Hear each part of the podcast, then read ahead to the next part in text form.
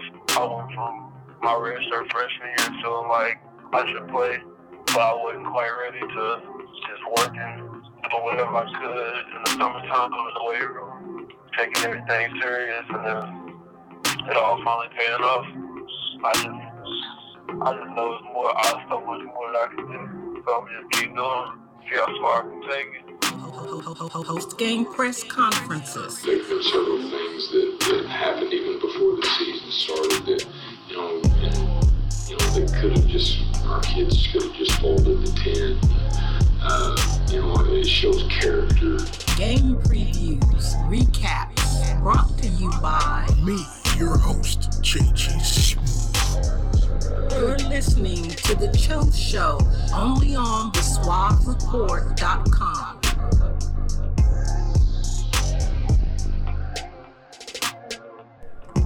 Good morning, afternoon, evening, night, whatever time it might be. Thank you for tuning in for another episode of the Cho Show Podcast here on SuaveReport.com. I'm your host, Jonathan Goudeau, aka JG Smooth. And Saturday was tough. It was tough on many fronts because they say football is a game of inches that truly was the outcome. That, that, wasn't, I wouldn't say it was the outcome, but definitely was a factor here in some missed opportunities that could have resulted in a positive outcome for the UCO Broncos as they fell to Missouri Western by seven. We will get more into that very tough loss. As in, by tough, I mean a $2 steak tough. A, a, a you studied all night for a test and to come up one point short of your goal tough. And speaking of tough, the UCO soccer team uh, is in the midst of a tough three game skid. Uh, they moved to 8 4 and 2 on the season after losing to Emporia on Friday 1 0 and Washburn earlier today 3 2.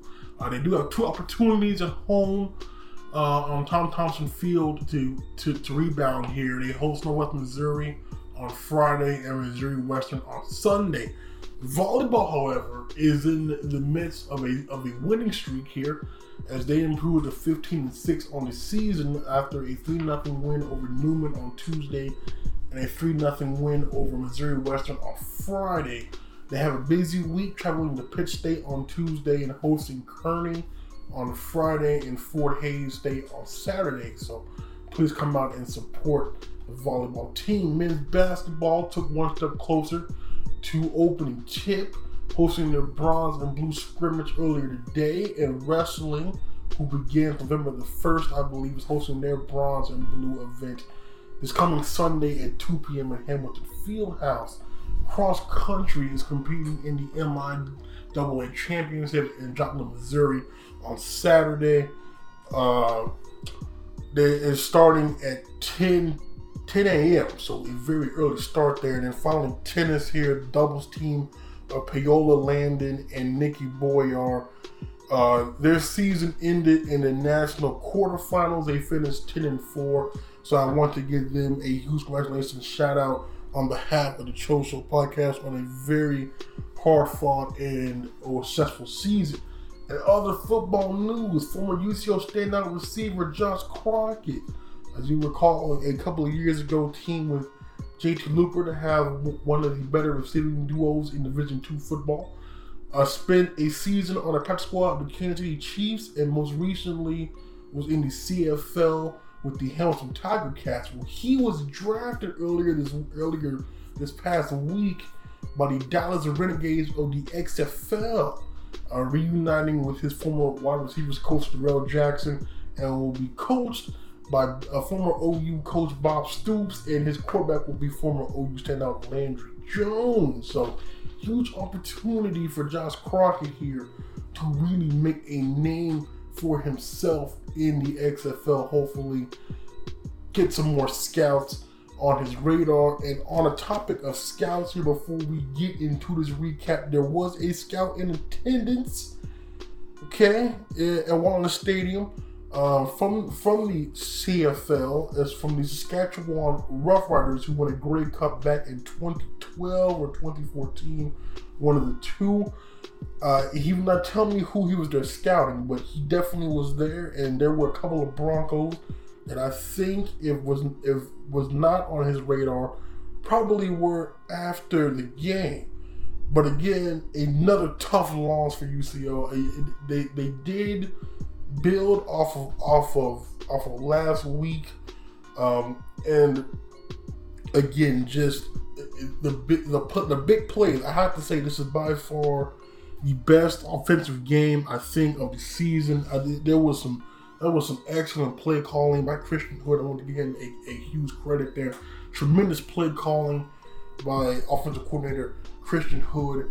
Uh, it, it was it was tough. It's tough on many fronts because there were some big plays missed, uh, and, and, there were just it, it, was there were opportunities that had to be seized, especially in a game where you had two evenly matched teams, literally going back and forth. I, this was probably the best game of the whole season. Uh, you, you, you could argue that the Pitt State comeback was, but I think just in terms of back and forth, this had to be the best one of the season, and this one really, really hurt. Uh, before we get into the recap, you must go down, as it seems to be this season, the injury list. You know, some years injuries are more prevalent than others. I think the past couple of seasons, UCO has really been lucky on the injury front, not suffering too many key injuries. Uh, this season, though, there seems to be almost every week just a laundry list of people out that is the case this week too. Uh, in no particular order. Uh, Isaiah Jackson, the sophomore H back, he was out. Adrian Cross, the corner, was out. Peyton Scott was out. Marlo Hughes is still out. Mikhail Hall was added to this list. He was out with a hip injury, and of course Keith Calhoun, who suffered who suffered what I learned was a sprained MCL last week, and also out. So I want to wish Keats a speedy recovery there. I know this has to be tough on the man. Uh, this is having been his third leg-related injury here. I just really hope and wish Keats the best moving forward. Now we did have some Broncos back. Most notably, T.J. Roberts was back. Byron Burns was also back, and then uh, back after missing the past two games because of an ankle injury was Dustin Boskis. And as we'll find out here, Dustin Boskis returned with a vengeance. And I mean that in every sense of the word. And then we had some some new starters. Uh, Dawson Huddleston, the freshman receiver out of Marlow, started.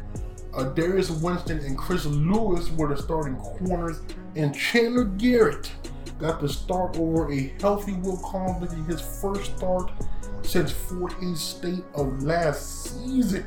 Now, Chandler Garrett, if you watch that game, or even if you just happen to look at the box score, Chandler Garrett did everything he could in his power to really will UCO to a win, and that started legitimately from the very first offensive snap. And he took the first play 59 yards on a design quarterback run. It was set up a touchdown pass to a Monte Preach Phillips, who's building off his 10 catch, 135, one touchdown day against Central Missouri. So UCO would strike first again for the second straight week. However, in the back and forth nature of this game, as I was describing to you early on, Missouri Western would also respond with a touchdown pass of their own to tie it up at 7 7. Uh, in that in that opening drive and really in the first half overall. The run defense that I said was much improved throughout the first three quarters of the game against Central Missouri it took a step back. Now that would get corrected in the in the second half, and I want to give Russ Pickett there uh, uh, some, credit for making the adjustments to really try to stifle that run game in the second half. But the first half, uh, the running game was a key part of what the Griffins were are doing. Uh, then UCO would, however, though themselves would respond on a one-yard Chandler Garrett touchdown run set up by a uh, by a wide receiver. This is this has been the least the past two weeks a staple of the UCO offense here. If you recall last week, we had a halfback pass from Sabor Daniels, and then we had a wide receiver pass from Johnny Manziel the third. This week it was Preach. Now again, I, I, I, Preach can do it all at this point because you know he can catch, you know he can run. Apparently he can also throw because he threw a beautiful, I mean beautiful pass. Now it did hang up, hang up in the air. The much noted there was a northwest wind, 10 miles an hour. Think it hung up there in in in the air. But Dawson Huddleston who had a really nice game himself. I have to say, I've been really pleased with, with, with what I have seen from Dawson Huddleston uh, this season. Uh, to get them down to the two yard line was Chandler Garrett would then run it in. Uh, Chris Lewis, Chris Lewis would, would get injured. He injured his shoulder. He did not return in the first half and returned in the second half.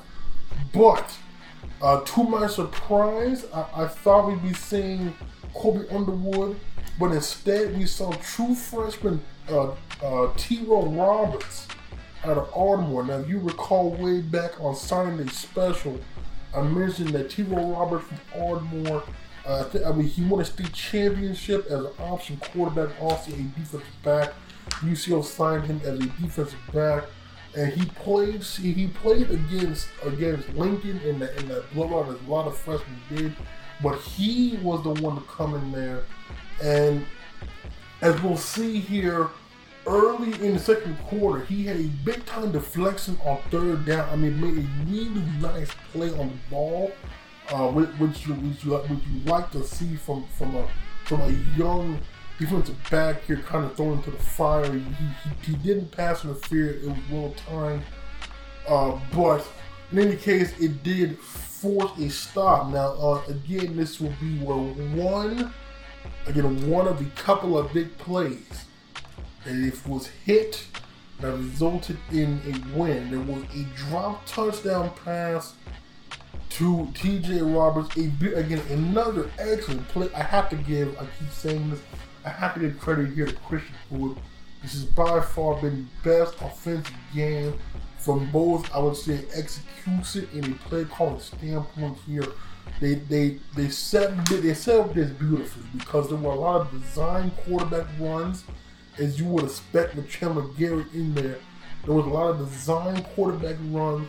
They had banned, I believe, at least a, a handful of draws by this time, and they set it up beautifully where it was one of those patented Tim Tebow jump passes, except for Chandler Garrett didn't jump, but he faked the draw, he stopped, he threw it. T. Roberts is wide open. I don't know if TJ Roberts slowed down, okay, or the ball was just too far in front.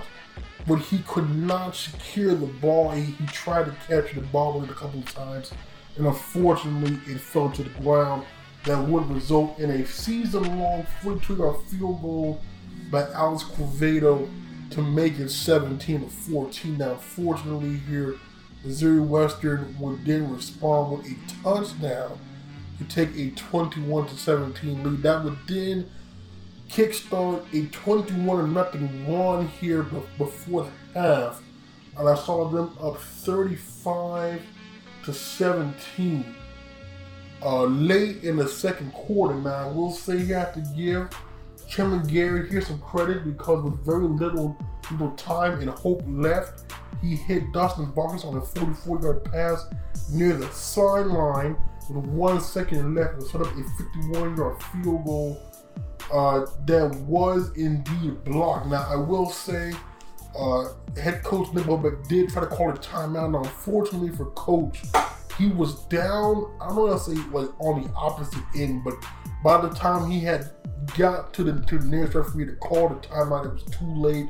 The ball was snapped. It was blocked by use. I mean, by Missouri Western. I think um, they went back. Sam Webb returned it to the 29 yard line, um, and and that's how that's how that ended. Now also, so another freshman who got some major playing time starting in the second quarter was Isaiah Major, the cousin of OU running back Marcus Major from, from Millwood and linebacker. Isaiah Major, when we get into the stats here, uh, did a really good job. Did, did a really good job. I, I have to say, if you're a fan of UCO, you have to be pleased by the play of the of the young linebackers that we that we have seen this season. Uh, you had Christian Malloy from Memorial. Then you had Marlo Hughes Jr. from from from, from Enid, who was, who was, who was doing really well before the injury. You had Jason Harris, a redshirt freshman from from Booker T, and now you have Isaiah Jackson, a true freshman from Millwood. The linebacking core is looking solid because you have to, you know, because you are you are losing uh, Byron Burns. You are also losing Dylan Hall, and I also believe you're losing Jeremiah Hill this year. So it's good to see three young linebackers ready to step into that a more prominent role next year. I mean, you had Marlo Hughes was starting. Uh, he had that that that, that pick six against uh, Lincoln there, and then was off to another good start. But, before he was injured, Jason Harris has also started uh, has also started some games, as has Christian Malloy. So again, you have to be pleased by the linebacking core. Uh, now, you must notice here uh, that there were also a couple of missed field goals. There were two missed field goals. There were two missed field goals in the in the second quarter. The one was blocked, and they had a 44 yarder that went off the uprights. Now, however, Chandler Garrett, not kind of sack yardage, did run for over 100 yards in the first half. Now, again, we had mentioned the struggles of the, of the, of the offensive line. Uh, coming into the second half, there was a line change. But prior to that point, now hit running the ball, I would say was probably the best I have seen against a legitimate team all season. Uh, the pass blocking was still suspect. Uh, they had a couple of defensive ends. Uh, let me get the roster here, I can tell you who those defensive ends were.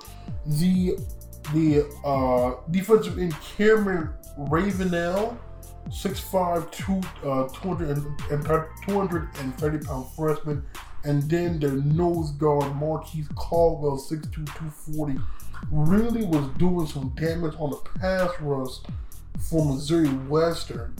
Uh, and most notably, it came on the side of, of uh, six-year senior Jacob Blair. Now, Jacob Blair, as we know, uh, was a, converted tight end. Uh, he got a six year last year prior to senior night. And he's kind of had, I won't say a rough season, but out of the two tackles, he, he, he definitely has been the one to giving up the most pressure. Now, there was a change, as I mentioned before, coming out of the half. True freshman Lane Grantham, who, who, who, who plays a lot at guard, especially on that uh, Wildcat short yardage package where they put Tyler Stillwell in the backfield. Uh, he comes in there and does a pretty good job. Well, he got to start at tackle in the second half, and let me let me tell you here, the pass protection in the second half was bad. Um, this is the best protection I have seen all season. Chandler Garrett literally could have taken a nap okay, because he had that much time back there most of the second half. So I, I do want to give them credit offensive line. They have been beaten up here the past couple of weeks with some poor performances. They really rebounded well in this game, especially in the second half. Now, as I mentioned before, in the first half, the run defense was suspect, and that was the case as running back Shamar Griffith was averaging 11.6 yards per carry in the half. And even though Missouri Western only completed six passes Three of them were for touchdowns. So I mentioned before here, had an 18 point game uh, going into the locker room. Now, coming out of said locker room, okay, uh, nobody would score. no, no, nobody, nobody would score. No, it was one of those quarters where it was back and forth, but no points were, were scored. As a matter of fact, the, the, the only points attempted was a 42 yard field goal by UCO that was missed. So it was a tough outing for Alex Vado here again. So that's nine points right there that were lost just off of missed field goals. Then when you take into account the drop touchdown by T.J. Roberts, that is 16 points. So even if Missouri Western still goes on to do what they did and score 50 points, UCO would still have came out with a 59 to 50 win. So again, just missed opportunities there that cost them in a close win. But also in the third quarter, Chandler Garrett became the first 100 yard rusher on the season. Now, I, I stand corrected here because I thought T.J. Roberts had 90 at 100 versus Lincoln. He only had 98. I want to thank Chris Brannick there for, for correcting me on that statistic. Uh, also in the third quarter, UCO notched their second sack of the season. Manager Corey Hunt uh, had a forced fumble on the sack. And they unfortunately were not, were not able to recover the, the fumble, but they still forced forced forced a punt. So Ja'Cory, another guy, had a, a really strong second half. Uh, he kind of he kind of had a slow start, a really strong second half. Uh, Ja'Cory, another guy playing pretty good football right now. So we move into the fourth. And this is when the scoring picked up because there was a combined 41 points scored in that fourth quarter. I might add, it was a it was a tremendous fourth quarter. Uh, Dustin Boskis got the got the scoring started on a 10 yard touchdown pass. A two point conversion was no good. Again, another call deep in the bag of tricks of Christian Hood. We call a reverse, a wide receiver reverse pass. Now, Missouri Western finished it perfectly. Uh, Preach could not throw it, and there was no room for Preach to really run on that. So he had to pretty much just just eat it. So at that point, 35-23, uh, Missouri Western would finally score for the first time since the second quarter on an 11-yard touchdown pass, making it 42 23. Then Dustin Boskis yet again. Dustin Boskis yet again, 39 yard touchdown. They cut the deficit to 13 again after a two point conversion was no good on a Chandler Garrett pass. So they were coming 42 29 with 7.55 left. I'm trying to picture my notes. Okay, then on the ensuing kickoff, All American safety O'Shea Harris would make arguably one of the biggest plays of the game. We're still not sure who forced the fumble, but he did recover the fumble on the kickoff return, ran it back to the, to the 11 yard line. Uh, Chandler Garrett would then score a touchdown on a one yard run uh, with 6.33 to go in the game to cut it into a six point game at that point, 42 36. So we're thinking we having a chance here. Then were arguably the straw that broke the camel's back, and it just a tremendous play call by Missouri Western here.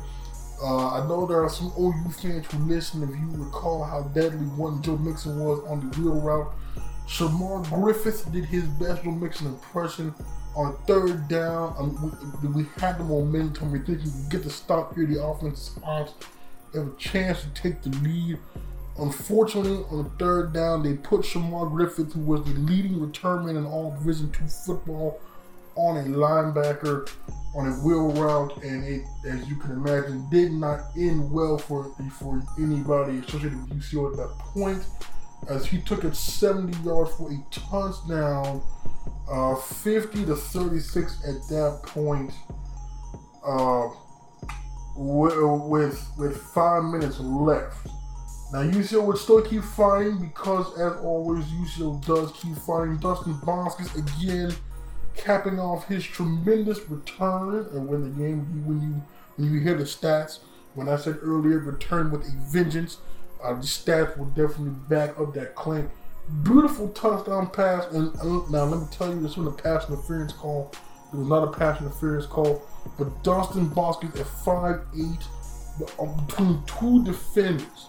I don't know how he made this catch. Shades of vintage JP JT Looper here, brought down the touchdown, uh, making it 50 to 43 with 2:41 left. However, we did not recover an onside kick, and then 230 pound Illinois Markel Smith was able to. Uh, use his big frame and run out the rest of the clock. So unfortunately, UCO fell 50 to 43.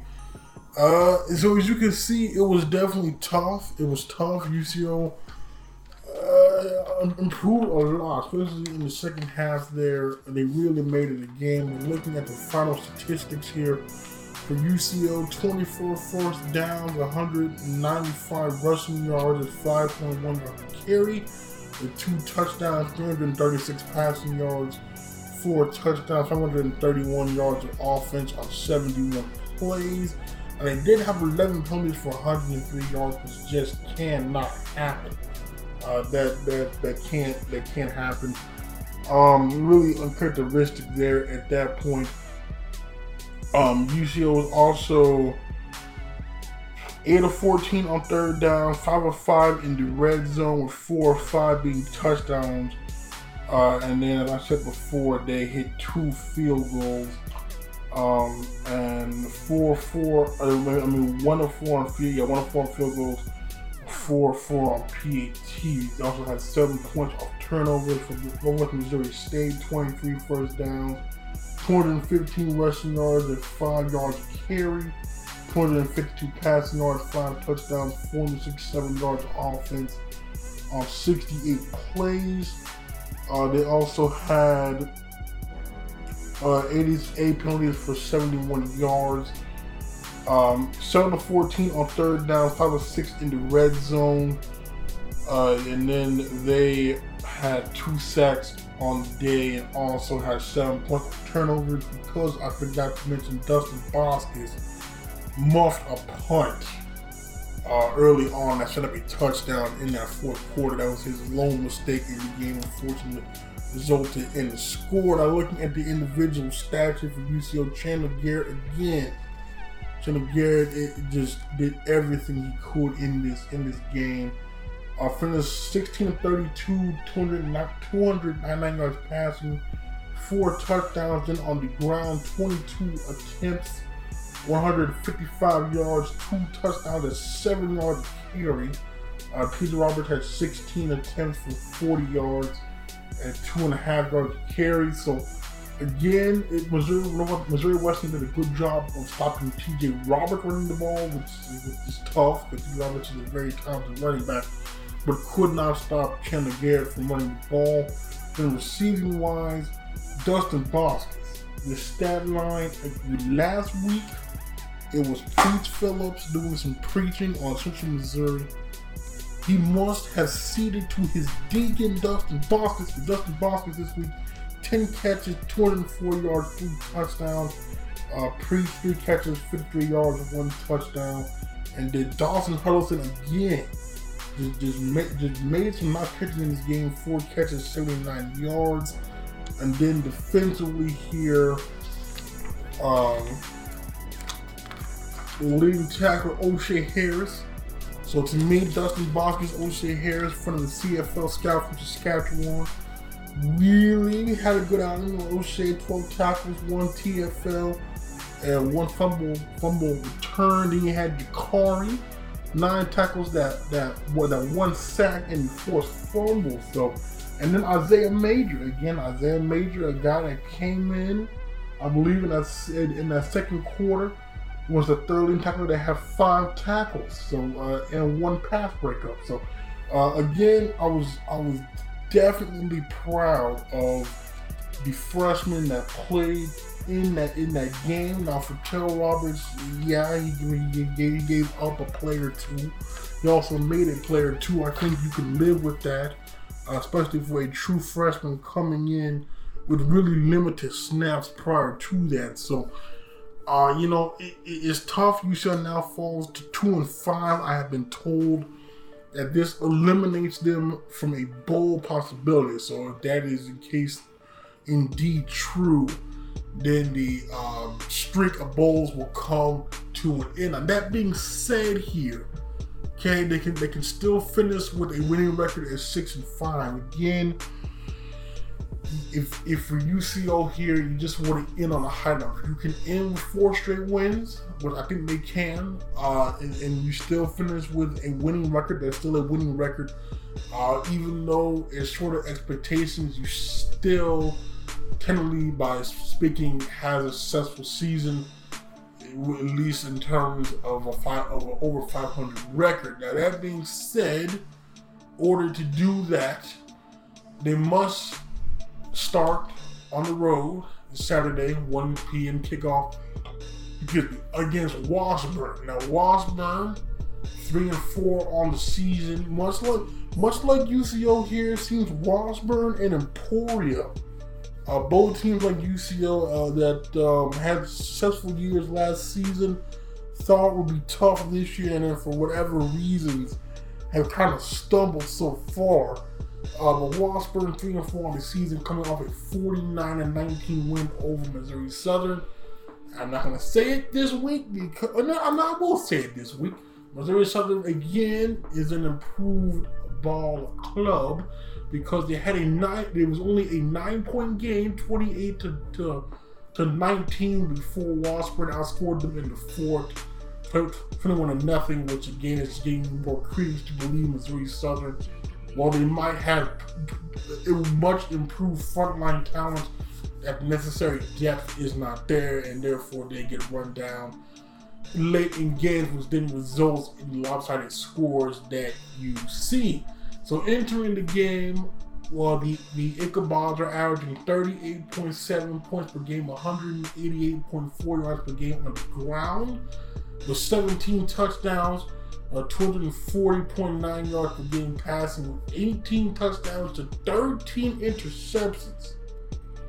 So while they come in averaging 429.3 yards per game, the interceptions there, interceptions are, are uh, are high. That, that, that that's really high.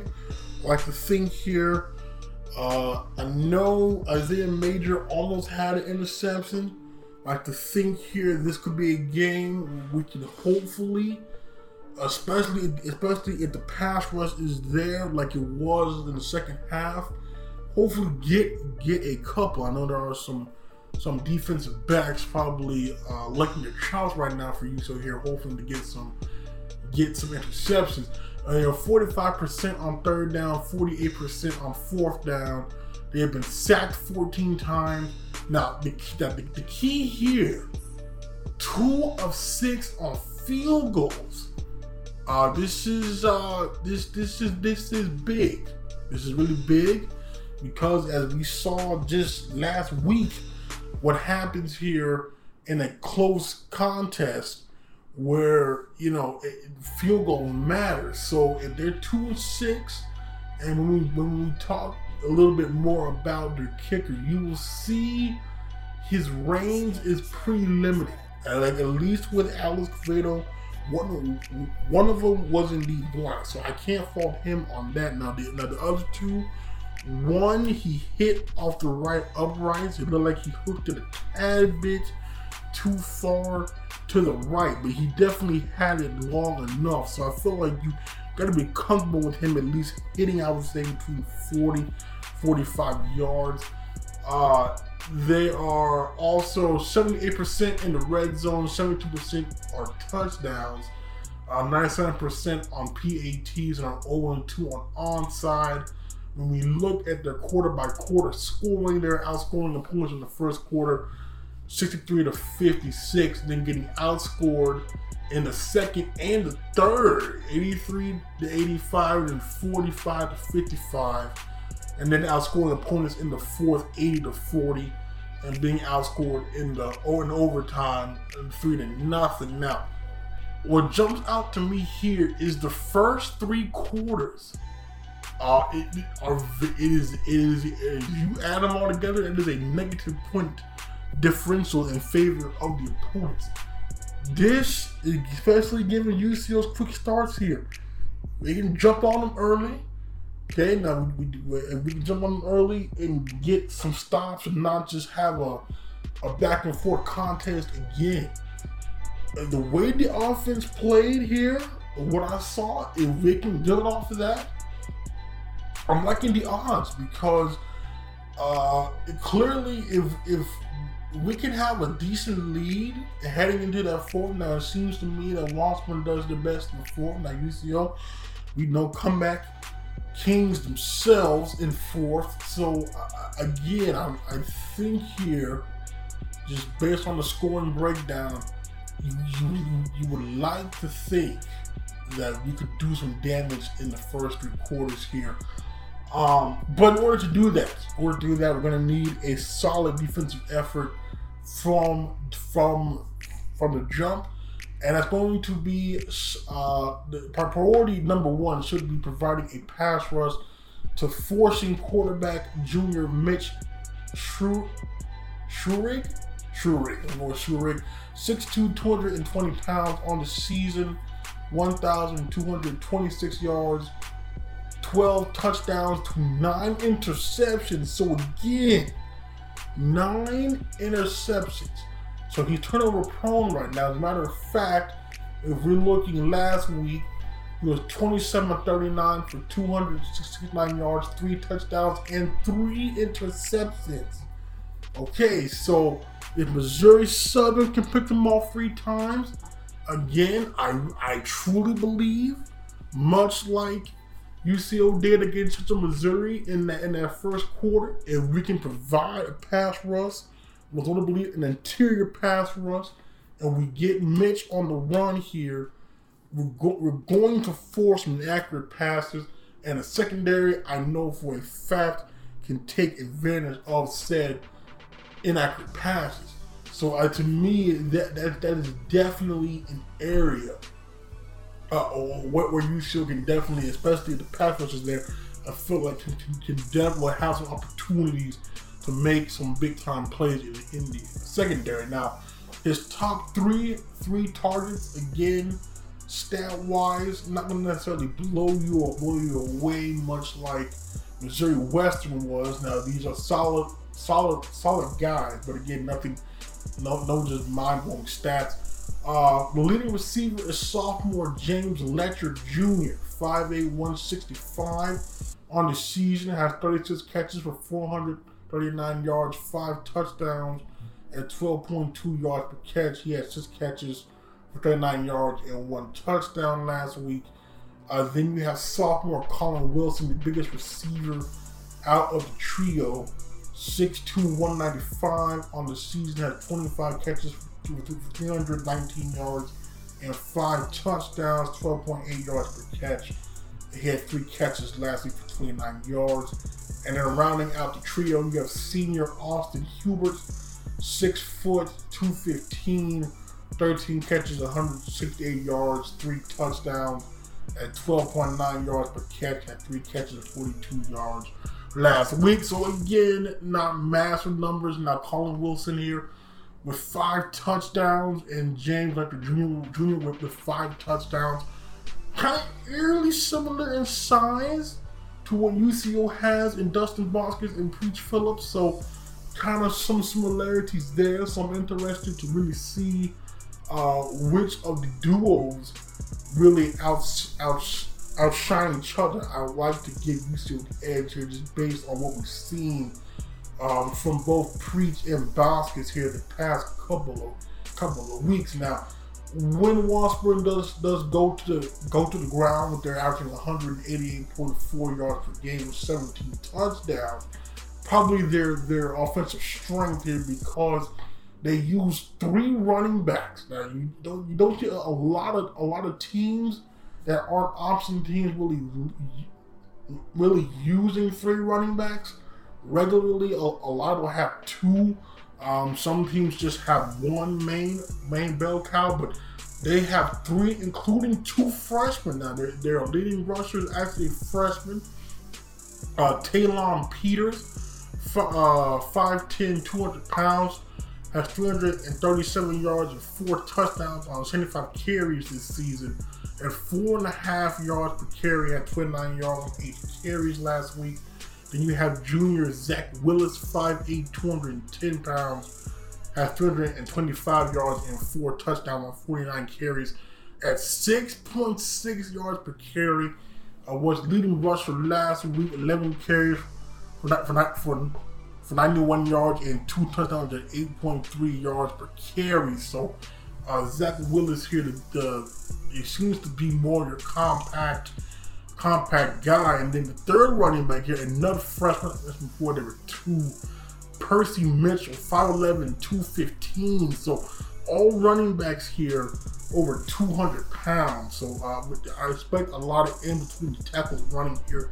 So again, I, I would like the defensive front to do what they did in the second half against Missouri Western and, and really, really try to limit that run game and force Washburn to throw the ball.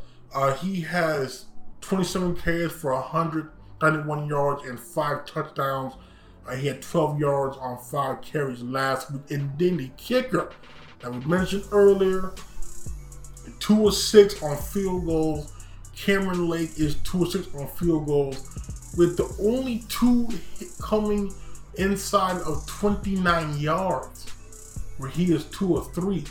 He is a combined 0 of 3 from anything longer than 29 yards.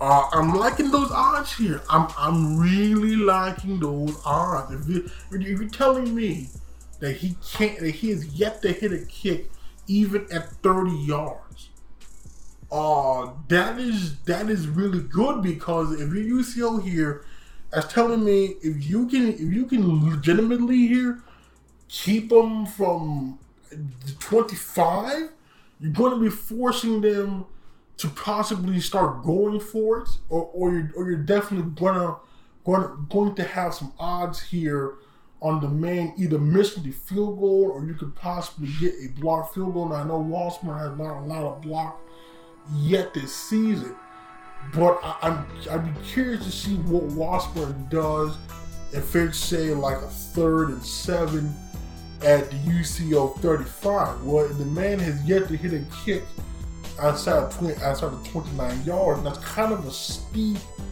yardage to go forward. So I'm, I'm curious to see what they would do. So if you're UCO here defensively right now, I'm thinking if you can stop the run, make them one dimensional with a quarterback who's already thrown nine interceptions in seven games, including three last week against a 1 1 team here. I, I'm liking the odds here.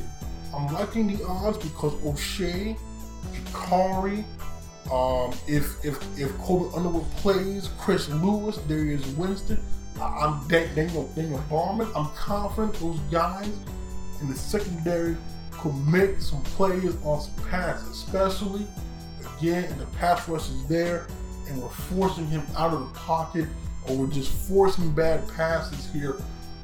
Have a chance. I, I think that had to be one of the biggest knocks on defense against Missouri Western was the quarterback had a lot of time back there on a lot of plays and it resulted in five touchdowns. Now, as, as good as people like O'Shea is, we still can't expect them to, to, to cover for, you know, 10, 12 seconds. I mean, you're going to need a pass rush there, force the ball out of his hands. So I really think, honestly, that is the key. To, that is the key to getting stops here because they, they're clearly favoring the run. They're favoring the run. They have three backs over 200 pounds.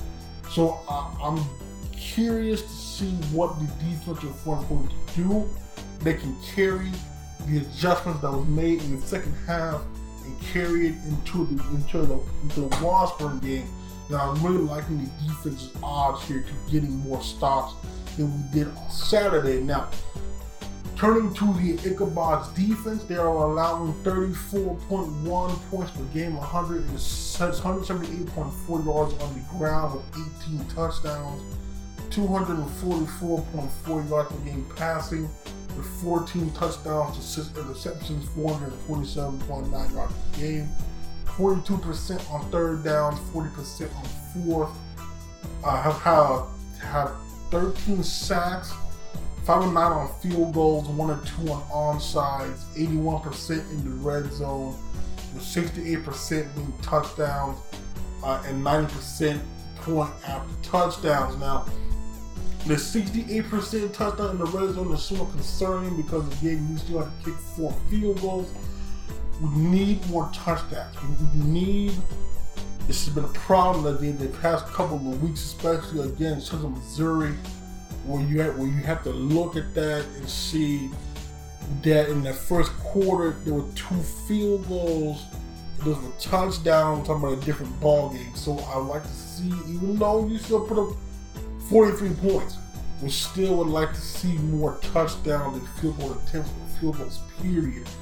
Uh, now, what does here also is five and nine on field goals. Now, I'm not sure how many of them were blocked. Now, I'll take back. I know they blocked one last week. I know they blocked one against Missouri Southern, so that has to be somewhat of a concern for a special teams coach Tyler Hall, especially after having one blocked on Saturday. Uh, but defensively here, they are led by defensive back Kevin Neal Jr., 6'1", 200 pounds, has 46 tackles, two TFLs, uh, two pass breakups, two pass deflections, one forced fumble, and one fumble, one fumble from recovery, and then uh, sophomore linebacker Grant Bruner, six foot, 220 pounds, has 43 tackles, five TFLs, one breakup, and one deflection. Uh, now they do have about three defensive linemen. Now, if we saw Missouri Western had a couple of defensive linemen that I mentioned earlier, really wreaked some havoc back. That they have they have three defensive linemen of, of their own that are capable here. You have sophomore Braden Rose, 6'1, 255, 31 tackles. He leads the team with five and a half TFLs and leads in sacks with two and a half and has four quarterback hurries. Then you have junior Nigel Burgess, 5'11, 220 pounds, has five tackles, but two of them are sacks and TFLs. And then finally, you have freshman Isaac Keener, 6'1, 240 pounds, only four tackles, but again, two of them are sacks. So uh, I, am curious to see if Jacob Blair is starting uh, on Saturday because again, it seemed like when Lane Grantham, the freshman out of out of out of Westmoore, came in there, the offensive line looked a whole lot better. Uh, again, there was more time passing the ball for Chandler Garrett, and you could really tell in just the overall passes because it's got to be the most downfield shots I've seen UCO take the season. And again, the time in the pocket was there for those deep passes to actually develop and and and and work. So I'm, I'm curious to see uh, what happens on that uh, on that front. Then in the secondary here, um, junior Marquise Manning, six foot one ninety five, leads with three interceptions and also in pass deflections with 12 and is tied in pass breakups with nine to go with one from recovery and 20 tackles. A senior defensive back, Josh Wright, found 5'11 and 190, has, has 21 tackles, one interception, also has nine breakups, 10 pass deflections, and one recovery. And then finally here, junior punter Lane Spiker, averaging 41.8 yards per punt with a long of 60, two touchbacks, four fair catches, five down inside inside the 20, and five of 50 or more.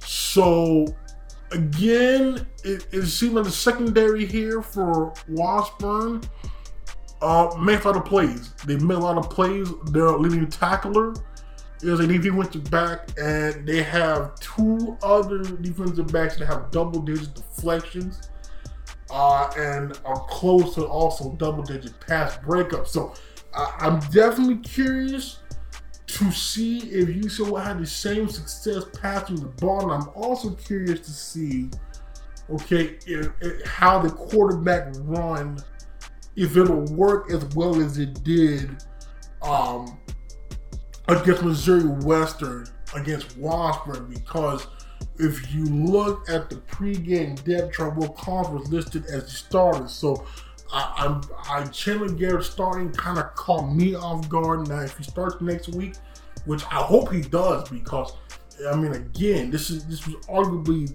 his best game that he's played in a Bronco uniform. That's saying a lot because as we know last season he led that upset over number four ranked Northwest Missouri State in which he played an unbelievable game then. So uh, I'm hoping here that we continue to ride the hot hand of Chandler Garrett right now because again, just a monstrous effort. I mean, again, did everything he could. I, I would that that really, that really to me, uh, just just stuck out to me was just his was just the man's effort. Uh, whether it was running or throwing it, and then also Dustin Boskis here uh, I, he is a senior now. Again, they kind of did this last year with some guys when they read the names off for the starting lineup prior to the to the game. They said he was a junior, so I think he I think he's also one of these guys that may or may not be eligible to get a to get a sixth year. I'm hoping so because Dustin Boskis just an absolute. I'm talking about a guy here who's like five eight maybe a buck 60, buck 65, but it's just an absolute beast. I mean, some of the guy that came on the scene last year was really overshadowed due to due to injuries and, and, and then you know with guys like Josh Crockett and JT Looper and Elliot Curry, but really has seized his opportunity to be the main guy and just, just really on a tear. So uh, I, am looking forward. To, I'm looking forward if he, if he's healthy here, continuing to put up a strong season. If this is indeed his last in a Broncos in a Broncos uniform. Now, as we wrap it up here and check out the MIAA standings, there were there were some surprise outcomes in some games this week. Now, the only undefeated team left, if you recall last week, there was two there is now one, that is Central Missouri, as Seminole know, who had a dogfight on their hands as well with a narrow 34 to 27 win over two win Emporia. So I think much like UCO here, Emporia I think is better than the record is going to show. Uh, I, I, I really do because Emporia, much like UCO, is a team I'm surprised is also sitting at two and five currently. Now looking forward that is the season-ending game for UCO. I'm really looking forward to that because the past couple of matchups against Emporia State have been classic. I suspect nothing less because both teams would definitely want to end the season on a high note when that game happens in Emporia, Kansas. Uh, the second is still Northwest Missouri State, but they are six and one because they lost to Nebraska Kearney. Okay, Kearney, again, I mentioned way back week two. I said is an improved ball club. They have a second year head coach. They were improved last year. Uh, they are sitting now at five and two on the season. So Kearney right now, uh, I feel like there's a team here that can definitely see themselves in a bowl game. So uh, that is that is a that is a team that I don't, I don't think necessarily overlooked. I don't think anybody thought Kearney at this point in time would be a five and two ball club. Uh, but in third place is Fort Hays State at five and two. They beat Pitt State. So uh, Fort Hays again is a team that started off slow, and and, and again I said mentioned when they played UCO that yeah they won by four touchdowns they weren't impressive, but they just get the job done, and that is what they have been doing ever since that that that slow start, uh, beating a very solid Pitt State team now, to where they are now in third place in the conference. So Fort Hays with a heck of a turnaround here. Uh, then number four is Western Missouri at five and two. Fifth is Kearney, five and two. Sixth is Pitt State right now. So Pitt State fell all the way from third to sixth in two weeks. That just that tells you how tough this conference is.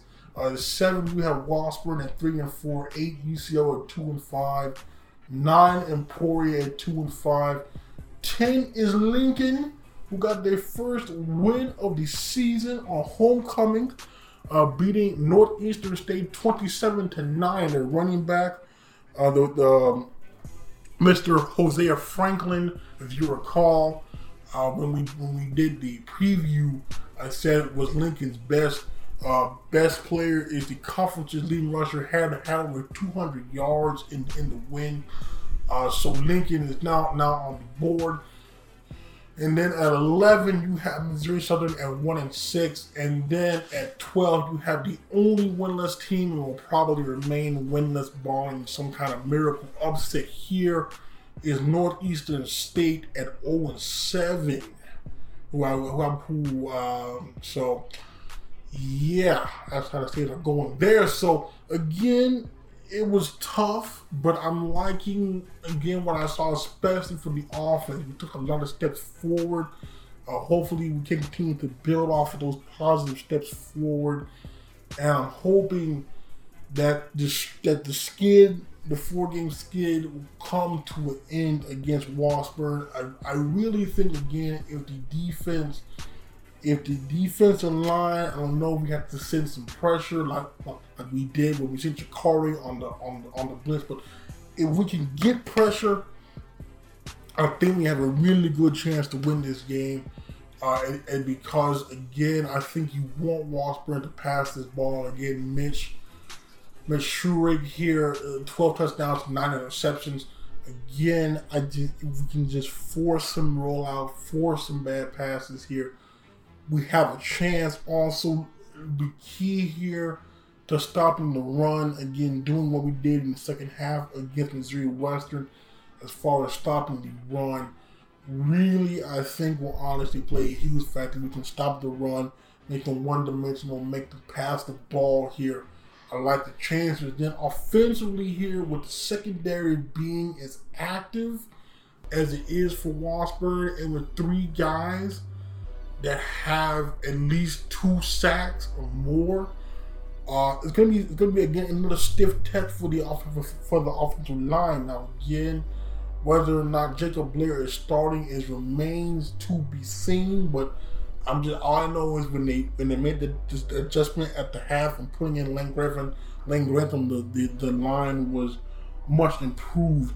Uh, so the line will again have to bring its it's it's it's a game, and again, we could get the running game going with the running backs. Now again, if, if Chandler Garrett starting, you know the, run, the running game with Chandler Garrett will definitely be a part of it because that's who Chandler Garrett is. And that, that's what makes Chandler Garrett different than the other two quarterbacks. Is he's more of a running threat and he's so hard to tackle because of his big frame. So curious to see if Washburn can can uh, stop the quarterback draws and the quarterback design runs that Missouri Western really could not solve the whole ball game. So it should be a really interesting one in Washburn. I'll be watching it on the MIAA network again at 1 p.m. kickoff. You're hoping that the skid ends here and that UCO can kind of kickstart what will hopefully be a season-ending four-game winning streak. But that's going to do it. Um, next time, again, we will recap the Washburn game and we'll get ready for uh, for the first of a two-game homestand and hosting uh, Missouri Southern, who is an improved ball club. I'm glad I can finally discuss how they're an improved ball club. Next week, you have no idea how long I've been waiting to uh, discuss them. And the quarterback uh, who, if you are a Big 12 fan or just uh, knowledgeable on the football the past couple seasons, you will know his name when I bring it up, or you may already know now. I don't know how dedicated of a fan you are to one Missouri Southern. And then um, after that, of course, after the after the Missouri Southern, we have the President's Cup battle against North Northeastern State senior night. So two extremely winnable games there. So uh, that's what we do next next time. So until then, uh, my name is Jonathan Goudeau, aka JG Smooth. I'll talk to you all later. That's all, folks. Bye. Have a great time. Thank you. Come again.